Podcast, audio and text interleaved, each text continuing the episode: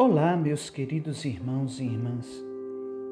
O Evangelho separado para nós na liturgia de hoje encontra-se no livro de São João, capítulo 16, versículos de 12 a 15. Nele, Jesus continua o seu discurso de despedida aos discípulos na última ceia. É neste Evangelho que Jesus afirma que quando vier o Espírito da Verdade, ele conduzirá cada discípulo de Cristo à plena verdade. É verdade que Jesus tinha muitas coisas para dizer aos discípulos, mas talvez faltava neles ainda aquela maturidade para compreender tais coisas. Não só a maturidade de compreensão na fé, mas na própria intimidade com o Senhor. Jesus sabia que, apesar de seus discípulos o amarem, eles ainda não o amavam o bastante para suportar, quem sabe, até mesmo o sofrimento, a dor da cruz. Nós sabemos que os discípulos abandonaram o Senhor naquele momento mais crucial de sua vida. Foram vencidos pelo medo, pelo cansaço, pelo desespero. Apenas permaneceu com ele o discípulo amado, aquele que o amava com maturidade que inclusive escreveu esse evangelho. Era o mais jovem, mas o amor não tem idade.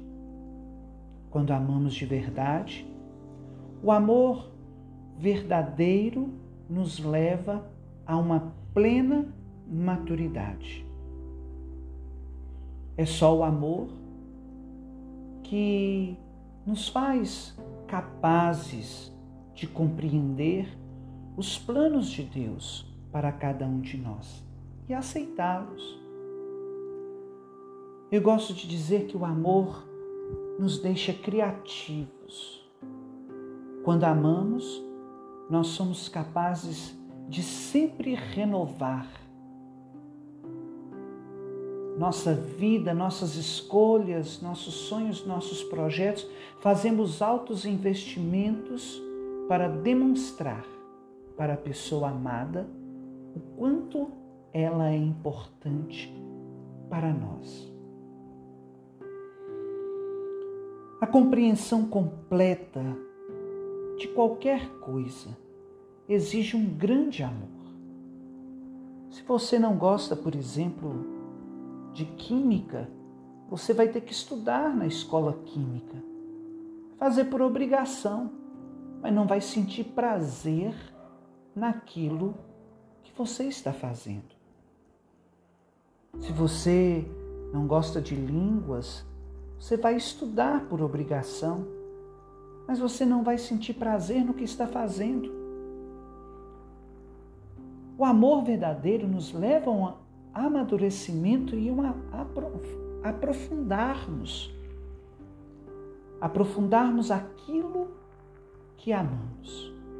Uma pessoa, por exemplo, que gosta de química, ela vai estudando, vai estudando, vai estudando, porque ela tem prazer, ela sente prazer naquilo, ela se sente feliz, realizada, aquilo chama atenção. O amor leva a um amadurecimento. É justamente isso que nós precisamos entender o que Jesus pede de seus discípulos: um verdadeiro amadurecimento. Os discípulos precisavam ainda passar por muitas coisas para amadurecerem na fé e compreenderem os planos de amor de nosso Senhor. Nós também, cristãos do tempo de hoje, de agora, precisamos caminhar para uma maturidade da fé em nosso Senhor Jesus Cristo, seguindo-o com amor, buscando cada dia mais conhecê-lo, conhecê-lo através de Sua palavra, da doutrina, da tradição da igreja, do nosso catecismo. Como diz São Pedro na segunda carta é, que foi lida no domingo passado, é preciso darmos a razão da nossa esperança. É preciso darmos razão da nossa fé. Crer em Jesus não é simplesmente crer por crer, porque alguém disse que nós temos que crer. Nós precisamos experienciá-lo de verdade, conhecê-lo, nos apaixonarmos por ele, sentimos, sentirmos amados por ele. E aí sim estaremos prontos para amar. Porque o amor, ele é capaz de tudo. Ele transforma tudo. Que Deus abençoe você.